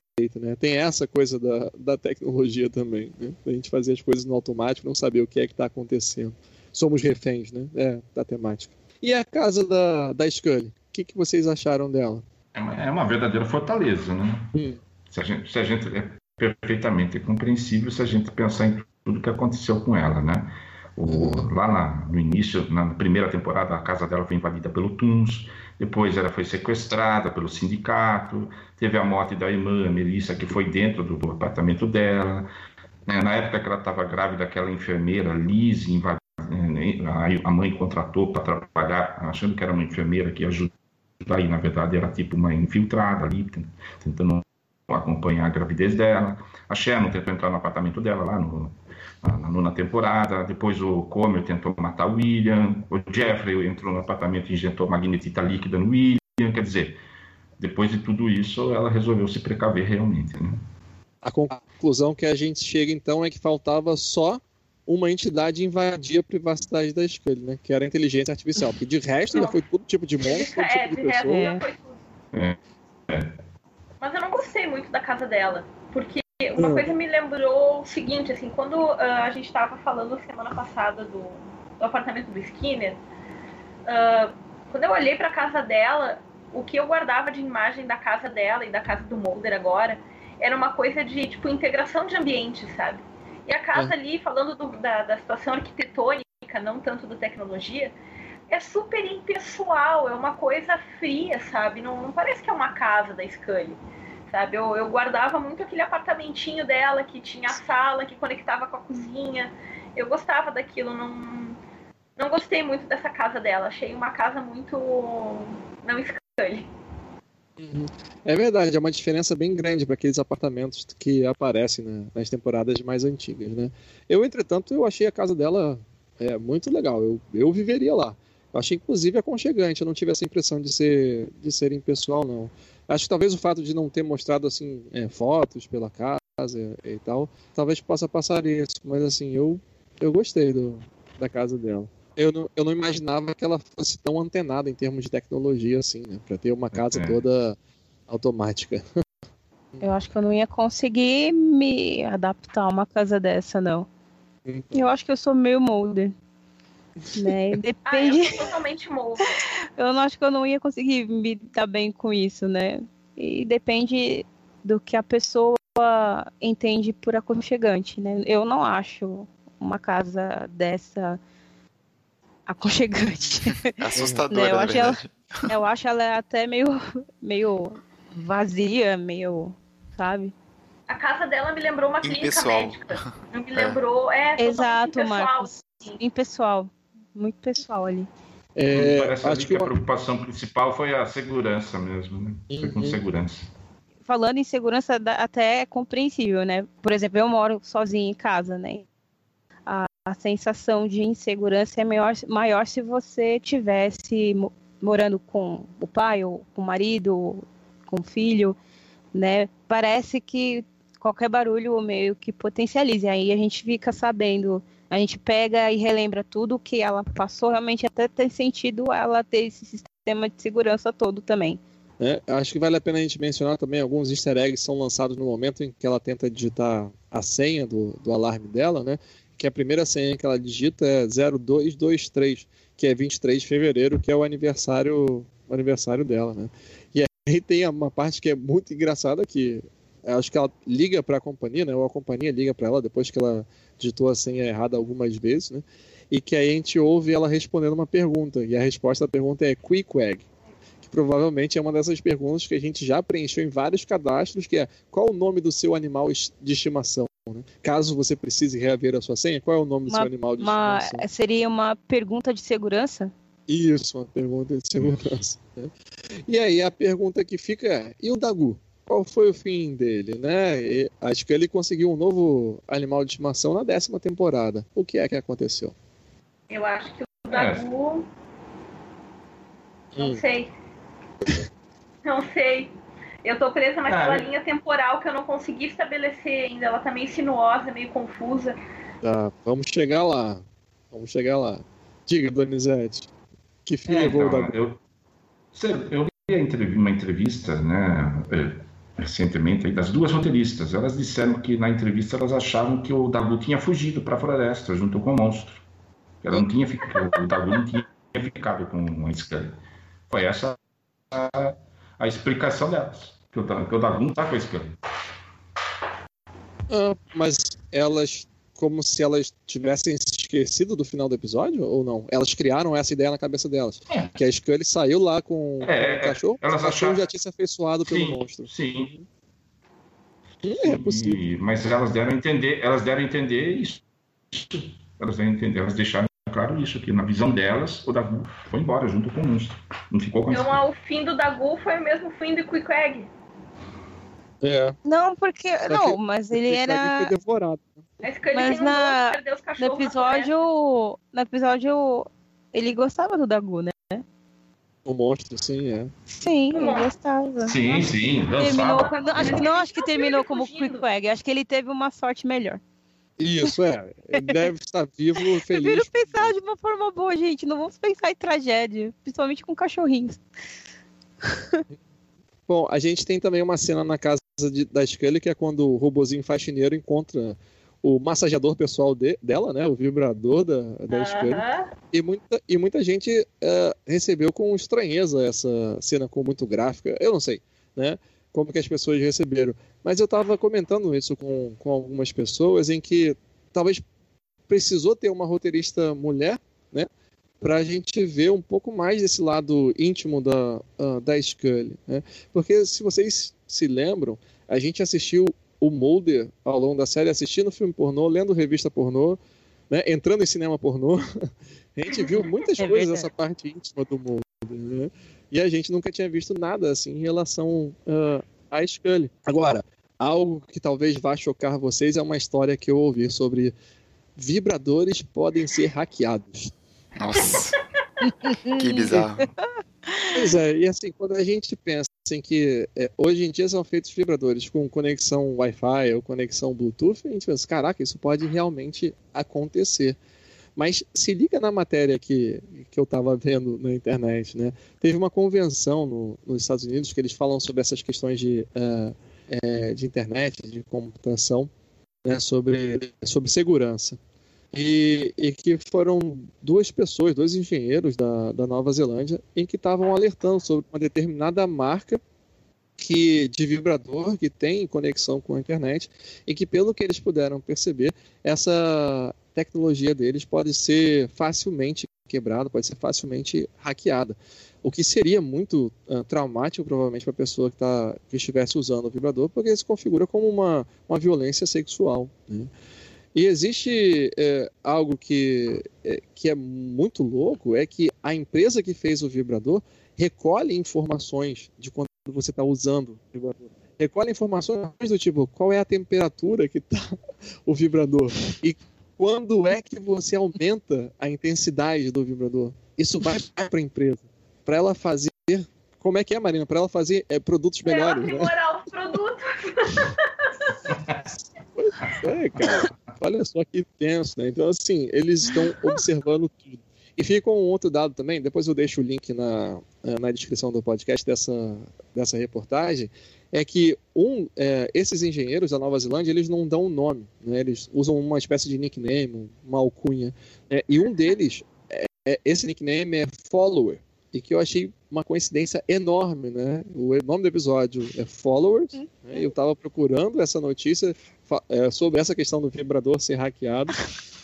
E aí, o nome do cara lá é Follower. Nossa, as coisas se conectaram assim de uma forma. Nossa, meu Deus.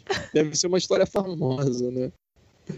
E- Mas isso, o Gabriel, tu, tu comentou essa história comigo, Gabriel, da- foi de tarde, né, que tu me mandou mensagem. Isso foi hoje, né? Eu não tô louca. Isso, isso. Ah, tá. Eu tô meio perdida no, no, no meu tempo aqui. Ah, e esse vibrador que aparece no episódio, ele realmente existe.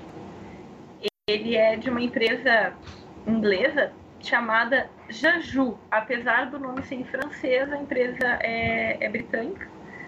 E quer dizer, eu toco. E tem que ver os modelinhos de vibrador, que coisa mais colete. E aí eu tava olhando, tem vários deles, eles têm aplicativos, né? Então tem a possibilidade de não apenas o dono do vibrador ah, fazer ele funcionar. Só aumentar ou diminuir a intensidade, né? Você pode compartilhar com seu parceiro, né? É, e até o da Scully até tem um tem umas recomendações aqui de, de se tu pode usar sozinho ou com alguém. Aham. E tem as explicações aqui, inclusive o valor. E tem lojas brasileiras que vendem esse vibrador no valor de 350 reais. Ó, tá vendo o patrocínio surgindo aí pra Resistência X, né, Dilma? Ai, ai. E ele tem cinco velocidades. Bah, o negócio é, é a prova d'água. Cinco? Nossa, a prova d'água.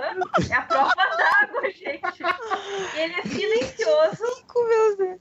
Ele é Faz silencioso. postagem automática no Facebook, no Twitter? Facebook é, é, deve ser. Deve ser também. Deve ser. O não slogan vai ser sua satisfação garantida, o seu dinheiro de volta. Não sei se vocês perceberam, mas assim, no episódio mostra que, é, que o vibrador da Scully foi hackeado, né? Porque mostra quando ela tirando do bolso e ele, quando ela tá des- descartando o vibrador, ele vibrando, né? Em cima da lata de lixo, não sei o que era aquilo, né? Então, assim, as inteligências artificiais chegaram, a inteligência artificial né, chegou até lá também para causar mais transtorno na vida da, da, da pobre Scully. Chris Carter era sacana com ela. Meu Deus do céu. Pois é, imagina. Mais essa pro currículo. E aí, é, uma polêmica para os shippers. Mulder e Scully estão juntos ou não estão?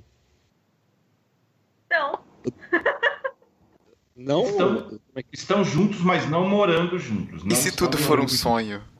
é? ai, Marcos, não Tá, tá, tá. A Lina já fica desesperada. Mas e aí, estão juntos ou não estão? Não estão morando juntos, mas estão juntos. Eu vejo assim, existe um relacionamento entre eles.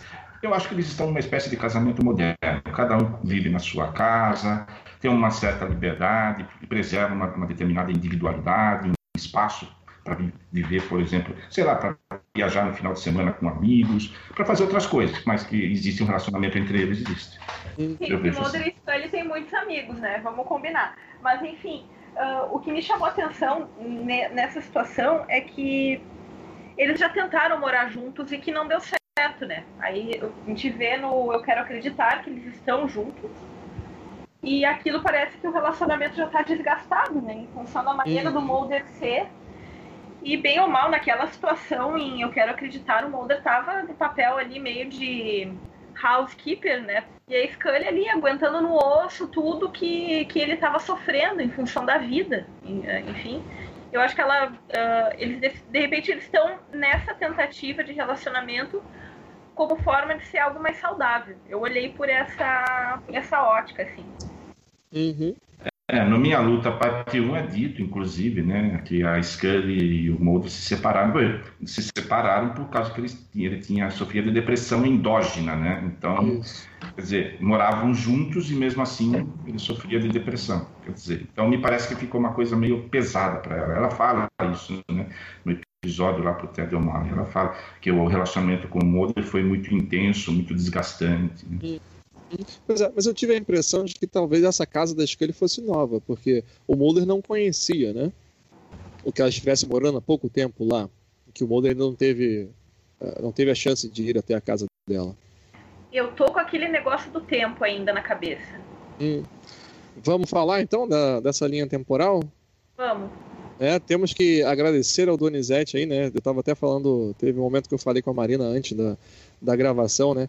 Que o Donizete está fazendo umas coisas que faltava bastante, assim, alguns fãs brasileiros de, de fazer, né? De ter tanto a determinação, né? O interesse, a vontade de, de fazer isso, né? E nesse, nesse episódio, o Donizete fez o trabalho de ir parando o episódio e tirando é, foto, né? Da, da tela e ampliando É. para ler todas as informações nos mínimos detalhes, né?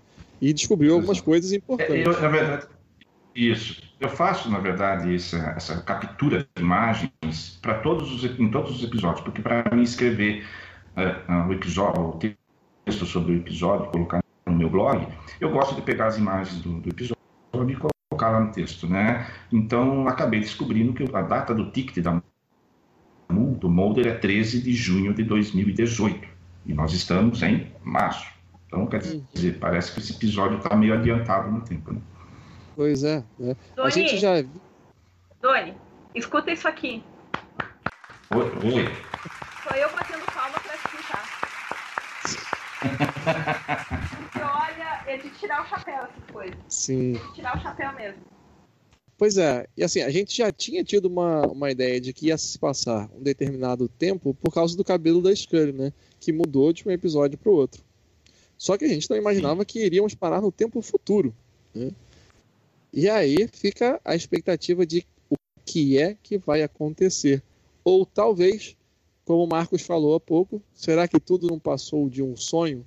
Porque existe outra coisa que está deixando todo mundo encucado que são as imagens do This Man que vem aparecendo em alguns episódios, né? Apenas para reforçar, o This Man é esse personagem que surgiu como uma história que me parece que é fantasiosa também da internet, em que ele apareceria em sonhos de pessoas de muitos lugares no, no mundo. Né? Então a gente tem até agora. Todos os sonhos dos. Pois é, agora sim, né?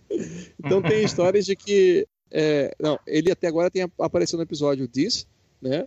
No, no episódio disso, ele apareceu na foto dos Pistoleiros Solitários. No Plus One, ele aparece na bateria na, daquela banda que está tocando na abertura do, do episódio.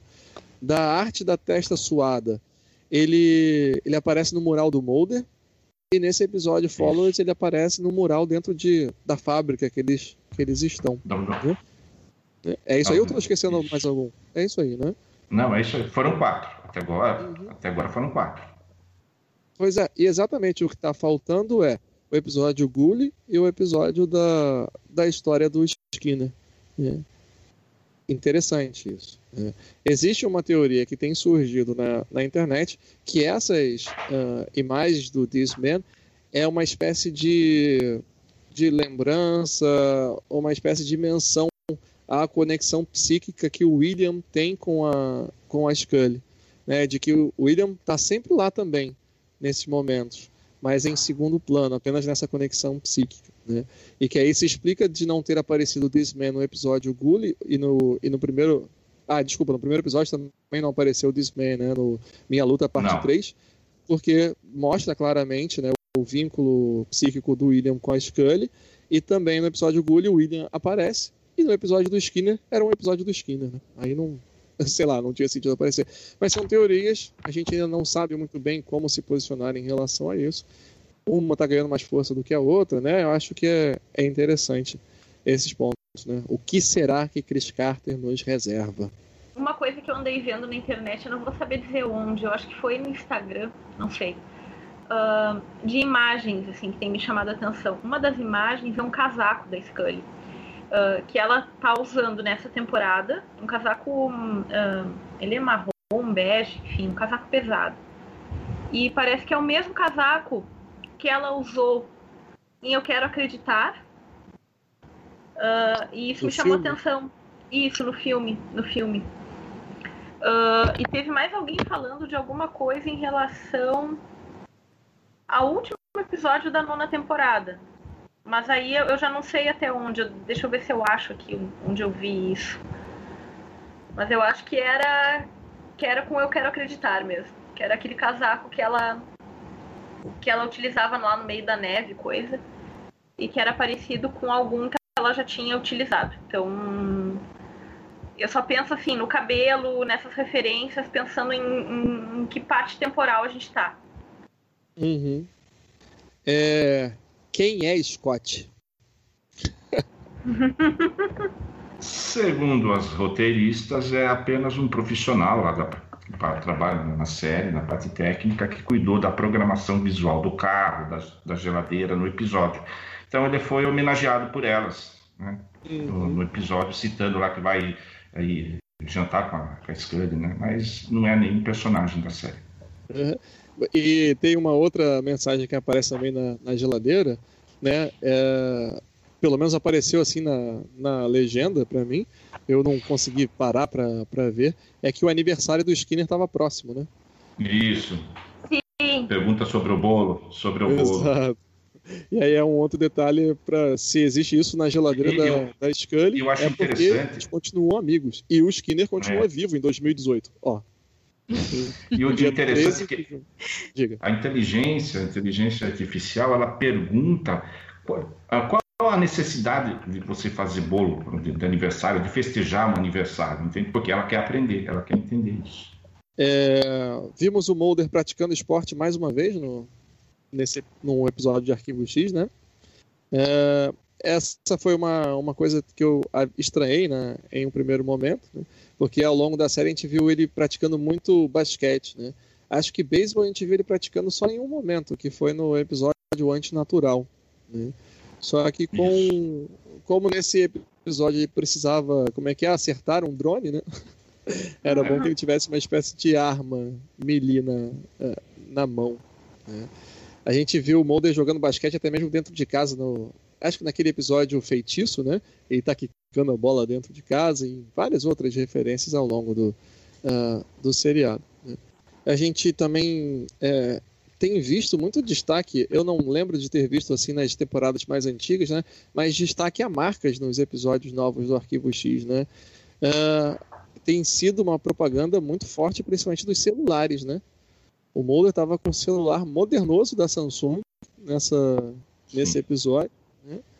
E tiveram outras marcas famosas aparecendo aí, não é isso? É, as, acho que eu sei, as duas empresas que estão realmente patrocinando desde o início são a Samsung e a Ford, né? Mas o que eu achei estranho é que nesse episódio, em determinado momento, quando o Mulder estava no carro, apareceu a marca Sony. E os robôs cozinheiros lá do restaurante eram do, todos da Kawasaki. Né? Uhum. Né? Então, eu acho estranho, inclusive, eu acho mais estranha a presença da marca da Sony, porque é concorrente da Samsung. Né? acho que podemos falar então do que, que aparece na tela do celular do, do Mulder. Uma notícia interessante também e que é, apareceu acho que em menos de um segundo, né?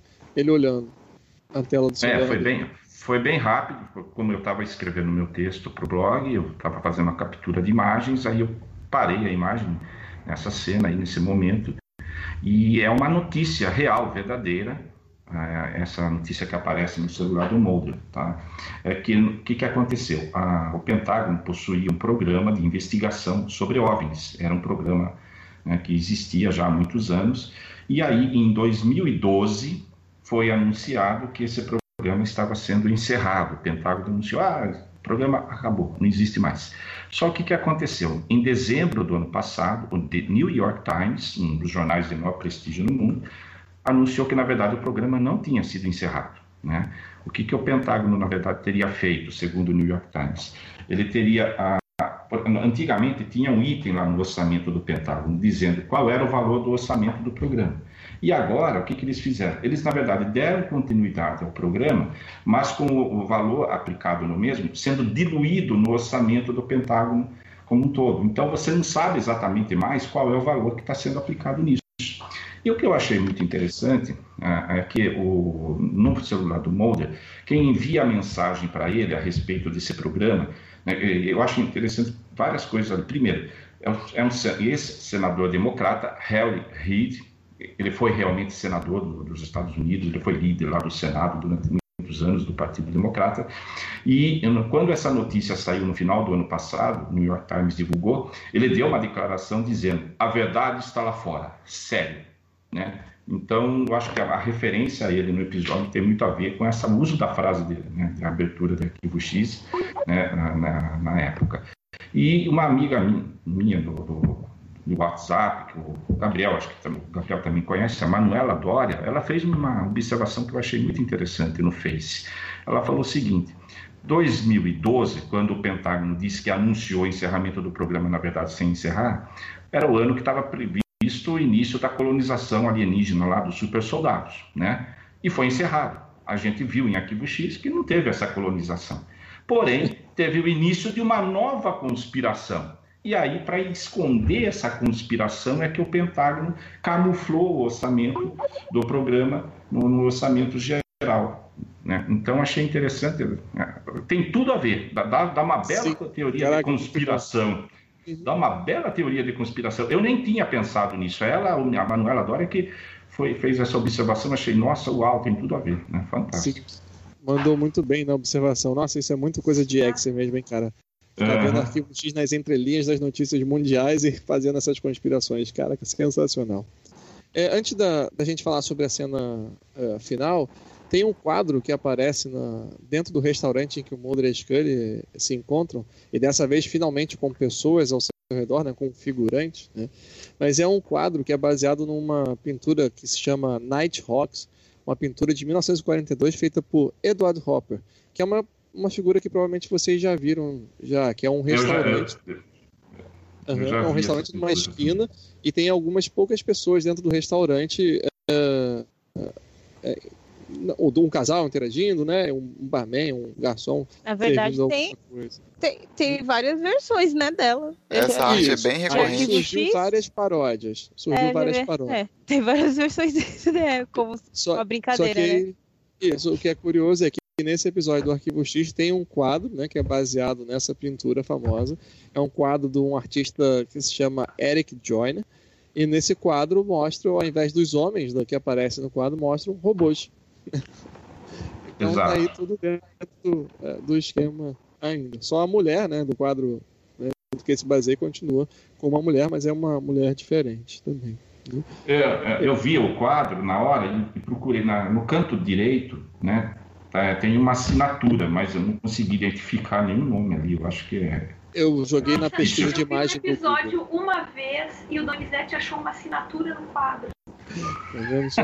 Ah, eu preciso, eu preciso apresentar para o Donizete a busca por imagens do Google, que foi assim que eu encontrei a referência do, do quadro e do, e do artista, né? É, eu pesquisei, eu pesquisei sobre o quadro, né? Mas eu não tinha encontrado. Eu lembrava desse quadro, falei, poxa, eu já vi esse quadro, né? Mas eu não lembrava. E aí temos a cena final, então, né? Tudo resolvido, o Mulder deu a gorjeta pro para a inteligência artificial do, do restaurante, eles finalmente foram deixados em paz. E eles vão lá comer um café da manhã, né? Num, em um restaurante. Né? E aí essa eu, cena é uma só, fazer, só, só, queria fazer Sim. um comentário rápido sobre essa questão do robô. Na hora que ele entrega né, a, a, o celular para o Mulder, né, eu acho interessante, depois que o Mulder vai lá e aceita conceder a gorjeta, tudo para, né? Quer dizer, toda aquela guerra que a inteligência artificial fez contra os dois termina, e eu acho interessante a expressão dos dois, tanto do Mulder e da esquerda, uma expressão assim como de perplexidade, não entendendo, ué, como é? Acabou? Toda essa perseguição, depois de tudo, era só pagar essa gorjeta? Quer dizer, me parece que ainda não tinha caído a ficha deles de que o não pagamento da gorjeta que tinha desencadeado tudo aquilo. Uhum.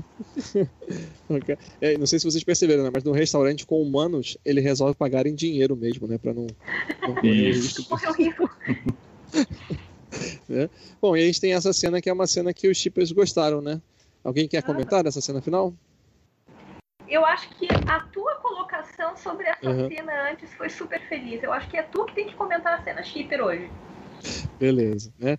Então, assim, porque eu não vejo exatamente como uma, uma cena chip, né? Eu, eu acho que a provavelmente a Leila vai rir de mim novamente, né? E falar que sim. Cara, é, é chip, o, né? eu já deixo de fazer o comentário, só que assim, o Gabriel vai ver. O Mulder e Scully pelado na mesma cama, dormindo de conchinha, ele vai dizer, não é shipper. Não, ele vai é achar é qualquer outra explicação, mas ele não vai dizer que é shipper. Pode falar, é porque, eu tenho, Pois é, que eu tenho uma visão diferente sobre a, quando aparece esse tipo, esse tipo, de conteúdo. Mas a gente deixa isso para um outro episódio sobre chips e neurônios, ok? okay. Pra gente conversar sobre isso. Mas pode fazer a tua, a tua explanação que foi muito feliz. Uhum, pois é. Então, assim, a gente vê nessa cena final o seguinte, né? O Mulder tá olhando o celular, e acho que ele olhando o celular. Quando então, acho que ele resolve deixar o celular de lado e pegar na mão do Mulder, né? E aí o Mulder também deixa o celular de lado e ficam apenas os dois ali sentados no, no restaurante, sem fazer nada, apenas de mãos dadas. Né? E aí é to toda essa premissa que a gente estava conversando sobre como que a tecnologia pode afastar a gente, como é que a tecnologia faz com que esses silêncios existam, acontece algo ali muito importante. É que acontece um silêncio também, mas é um silêncio completamente diferente do silêncio desconectado que a, que a, que a tecnologia é, proporciona. Né? Ali, os dois estão apenas juntos, curtindo o momento. Ironicamente, uma palavra que a gente tem para se referir a isso, os dois estão é, em contato, né? Os dois estão conectados.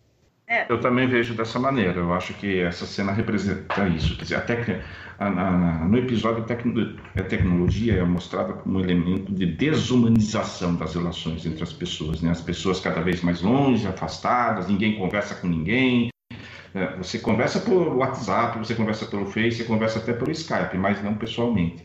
Então ali eu acho que é o Mulder e a Scully voltando a uma forma de vida mais simples, né? sem tanta tecnologia envolvida. Aliás, uma coisa que eu achei interessante na casa da Scully, aquela hora que ela estava ouvindo a música, é. é que havia jornais sobre a mesa da sala.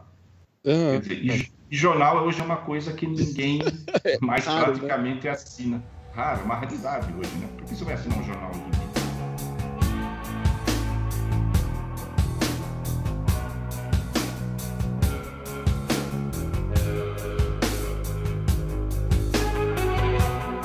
E chegou aquela hora em que a gente faz a nossa avaliação e dá uma nota para esse episódio que vai de 0x até 5x, né? Vamos começar de novo por você, Nina. Como é que você faz aí uma breve justificativa da, da sua avaliação e a nota para esse episódio? Eu vou dar 5x. Uhum. E eu achei. Uh, não achei o episódio cansativo em função de não ter diálogo. E Arquivo X surpreendendo de novo com essa coisa de conexões com o mundo real. Eu acho que eu acho que ficou muito fácil de traduzir esse episódio, porque às vezes a gente fica querendo inventar uh, ou referências ou às vezes procurando uh, as referências e aí está muito claro assim, o, o que a gente discutiu agora da da tecnologia nos afastar e de de repente não ser uh, não ser tudo aquilo que a gente esperava, ou de ser o tudo aquilo que a gente esperava e nos surpreender, ou de modo positivo ou de modo negativo. Então, acho que isso foi, foi bem visto no episódio e trouxe, trouxe uma discussão interessante. 5x. Que bom. Muito bem. Donizete. A minha nota também é 5x. Eu achei o episódio fantástico, achei o episódio sensacional. Acho que um, um episódio que leva você a refletir né, sobre a vida que a gente está tendo hoje, sobre os valores, os princípios que estamos passando, né, não só para os nossos filhos, mas para as outras pessoas nas redes sociais, né, com muitas pessoas aí, infelizmente, fazendo discurso de ódio, de preconceito, de intolerância, né, e isso vai acabar uh, gerando consequências bastante trágicas para nós, para nós se isso não for interrompido, não só por causa da inteligência artificial, mesmo que não existisse nenhuma inteligência artificial, isso eu acho que seria muito negativo para nós se isso continuar. Eu, eu, não duvido muito que apareça um Hitler aí né, que consiga novamente cativar milhões de pessoas, do jeito que a gente está indo. Né? Então, achei o episódio fantástico. Uh, um, falta de diálogo, eu acho que não, não, não, Tipo, o diálogo não fez falta no episódio. Isso é uma coisa que eu achei muito interessante, né? Porque teve outras formas de comunicação, teve outras maneiras de você passar informações para quem estava assistindo. E uma coisa que eu achei muito interessante nesse episódio, quando eu assisti ele a primeira vez, eu pensei, ah eu vou escrever o texto sobre esse episódio, vai ser fácil, vai ser um texto fácil. O episódio é simples, na aparência o episódio é simples, mas quando você começa a assistir ele com mais cuidado, com mais atenção, com mais atenção prestando mais atenção aos detalhes, né, é um episódio, na verdade, bastante complexo, que leva você a refletir bastante. Basta ver toda, todos os comentários que nós fizemos aqui hoje. Quando eu fui escrever o texto do episódio, eu pensei, ah, vai demorar umas duas horas. Bem, eu comecei a escrever o texto ontem. Comecei às 10 e meia da manhã, acabei 8 horas da noite. Então, acho que episódio fantástico. Boa, muito bem. Dani, você. Gente, eu gostei do episódio, né? Principalmente pela crítica sobre a falta de interação humana. Né? Eu achei bem interessante o tema. Não foi cansativo. Para mim é 5x. Show. Vai, Marcos. Então, eu já adianto que já vou dar 5x, 5x, 5x, né, para, para o episódio. Foi um episódio assim que ele funciona muito bem isoladamente, dependente de você conhecer Arquivo X ou não, né? Tanto que depois que eu terminei de assistir, eu logo pensei, pô, vou recomendar essa série aqui pro meu amigo, pro meu irmão, eles darem uma olhada, que o episódio é bastante interessante, né? Tem uma narrativa. O fato dele não ter diálogos, muitos diálogos, é é a forma de narrativa dele, né? Não é que isso seja, né? Assim, igual, por exemplo, uma, uma história em quadrinho que não tem diálogo, mas que você entende a história somente pelas, né? Pelos quadros e pelos desenhos. É como se fosse, né? Uma analogia mais ou menos por aí, né? Então, é assim como Diz foi um episódio que, que mostrou essa temática né, de tecnologia, é algo assim que eu sempre sempre me atrai, né? E é por aí, eu gostei de ver novamente aquela gargalhada da Scully que há tempos eu não escutava, né? Lá no início do ah. capítulo. É verdade. Me lembra, me lembrou daquele Sunshine Days, eu acho, né? Lá da nona temporada, lá, aquela. Dá umas gargalhadas lá então. Uhum. Então é isso aí, 5x. 5x. Beleza. Bom, eu vou. Eu vou dizer assim, que é a primeira vez que eu assisti o, o episódio, eu né, vou repetir aquilo que eu falei antes, né? Eu achei assim a falta de diálogo um pouquinho estranha, achei é, meio forçado. Mas, cara, depois eu andei pesquisando tanta coisa. Esse, esse episódio me proporcionou buscar tanta coisa diferente, tanta coisa sobre inteligência artificial, que a única coisa que, que eu fico triste é que eu gostaria de trabalhar na área para poder explicar melhor. Eu tenho certeza que uma outra pessoa que trabalhe com isso, ou que tenha esse tipo de conhecimento, é, acrescentaria muito mais coisa também para a gente aqui na, na discussão. Né? É, então, assim, é um episódio que mais uma vez ficou reverberando depois de muito tempo. E nossa, como foi um episódio realmente inteligente, achei fantástico. Não fica mais ficção científica do que você trabalhar com esse conceito de inteligência artificial, de inteligência artificial que ganha consciência. Né? Então eu achei simplesmente é, fantástico. E eu acho interessante que existem mais um monte de elementos que deixam perguntas no ar. Né? Por exemplo, esse episódio se passa no futuro. A gente em nenhum momento viu menção ao FBI. A gente não vê o Mulder e a Scully armados, né? a gente não vê eles usarem o distintivo. Né? Então a gente fica se perguntando o que é o que é que está acontecendo né, nisso tudo. Então a minha nota para esse episódio também é 5x. E que bom que estamos Sim. tendo essa temporada, hein? Estamos Hum. bem. É, é, acho que vale a pena falarmos da, da nota média também, né? No IMDB a gente tem uma média de para esse episódio de 8.3, é isso? É uma nota Isso. bem, bem alta que está perdendo apenas para Arte da Testa Suada e Gully, né? Que ambos tiveram 8.4. né? E no Rotten Tomatoes nós temos uma nota de 8.2 também, uma nota bem, bem alta. É, você acompanhou aí a audiência, Donizete? Como é que ficou para esse episódio? Ah, eu fiquei, sinceramente, fiquei triste, porque foi o episódio com menor audiência da temporada. Foi 0.8 barra 3, 3 milhões 230 mil espectadores, né? Menor, menor público da temporada, infelizmente, para um episódio que fantástico. Aham. Digo que poderia ter sido maior se a Fox tivesse passado no horário aqui no Brasil, hein? É, fica a dica, Fox. Posso fazer um comentário rápido sobre a minha frase de abertura que eu falei que o episódio mesclou, né, o repúdio à intolerância, inteligência artificial, né, e mesclou também com a questão do, do Frankenstein, né, quer dizer, é uma questão, parece que é uma coisa que está muito presente nessa temporada, né, o, o criador tendo problemas para controlar a sua criatura, a sua criatura acaba se voltando contra ele. A história de Frankenstein né, me parece que está muito presente. E esse episódio também foi isso, né? Quer dizer, o ser humano cria a inteligência artificial que depois se volta contra ele, né?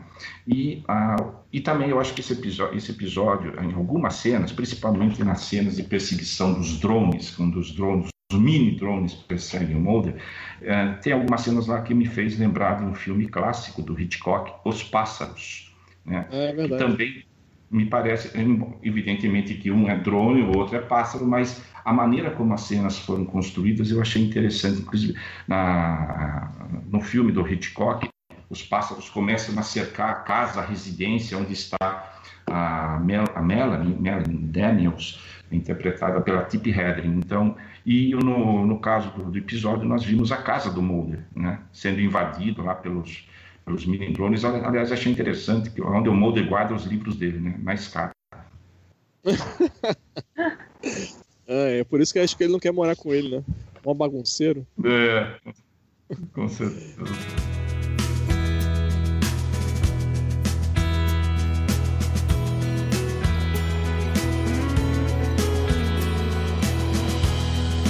Bom, chegou aquela hora que a gente compartilha o nosso carinho com todo mundo que tá, que tá ouvindo e que a gente aproveita também o espaço para divulgar né, as redes sociais, os contatos de todo mundo que participou aqui agora da, ah, da gravação.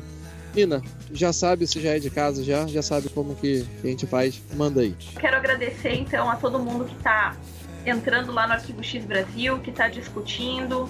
Ah, agradecer o apoio de todo mundo essa semana com, com a confusão que a Fox nos proporcionou. Que imediatamente na hora que eu vi que não ia passar o episódio, eu fui correndo lá e foram muitas, muitas reclamações e todo mundo dizendo que tem que ir pro Twitter, tem que ir pro Facebook. E foi isso que aconteceu e a Fox pelo menos nos liberou uma nota e pelo menos passou o episódio num horário horrível. Mas a gente viu que quando a gente abre a boca, alguma coisa pode acontecer. Uh, deixar aqui meu Instagram e meu Twitter, Nina Underline X-Files. Adiciona lá pra gente falar de arquivo X. Muito bem. Donizete, você agora, manda aí. Bem, eu quero agradecer aos participantes do podcast, Gabriel, a Nina, a Nani, o Marcos, a Dani e o Marcos, e eu quero agradecer também o pessoal do grupo do Facebook e Oh. também divulgar o Universo Pop, né, o meu blog, onde eu estou sempre publicando os textos novos a respeito do Arquivo X, sempre escrevo textos sobre os episódios e sobre outros temas relacionados à série, né. Aí, agradecer a todos e até a próxima. Dani, diga lá você agora. Eu queria agradecer pela oportunidade, mais um podcast, todo mundo junto aqui. É, também agradecer a todas as pessoas que vêm curtindo a minha página de cinema, Cinema Sem Frescura, né? Já tem 99 curtidas, né? Já tá crescendo. Eu queria agradecer Ei. a todos que curtiram. Quem puder também tá curtindo, conhecendo um pouco do que eu falo, algumas resenhas, né? Fotos de filmes. Então pode curtir. É, também tem o Twitter, que é DaniBN16. E pode me seguir, que eu tô seguindo também vocês. Muito obrigada. Marcos, diga lá você agora. Então, eu, eu gostaria de agradecer a todos vocês e a, também ao Deus Thor por ter deixado gravar esse programa. né? Porque agora nem parece que teve aquele temporal de horas atrás aqui, né? O céu tá praticamente estrelado agora, exagerando. É, mais um podcast gravado, mais experiências, mais conhecimentos, mais troca de conhecimentos, que isso é o que vale mais. Isso aí. E mais arquivo X, é isso aí.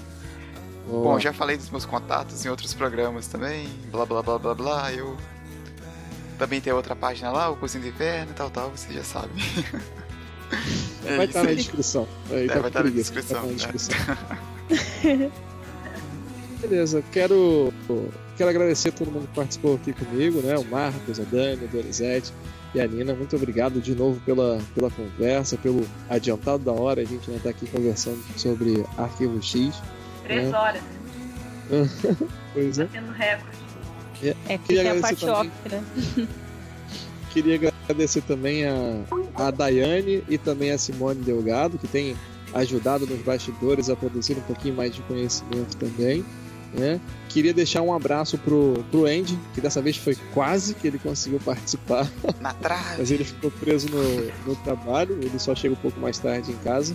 Né? Então, valeu, Andy, muito obrigado. Acho que aí. ele pegou a chuva É. também. Que ele também é daqui do Espírito Santo. Pois é. E é, é, isso, é isso aí, tá? Muito obrigado para todo mundo que esteve comigo até aqui e todo mundo que ouviu a gente até esse momento. Um abraço e até a próxima. Até a próxima. mais. Até a próxima. Tchau, tchau. Beijão.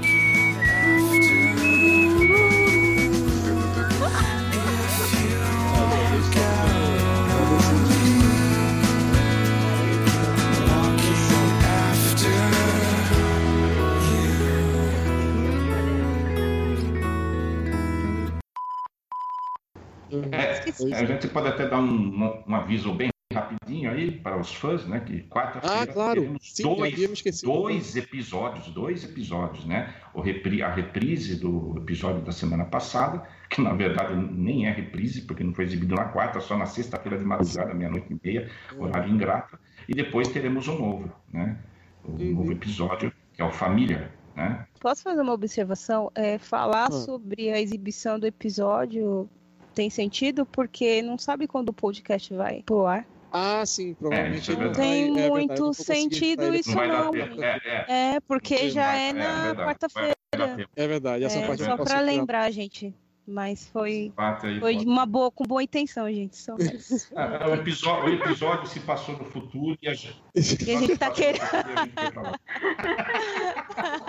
Só uma observação. É verdade.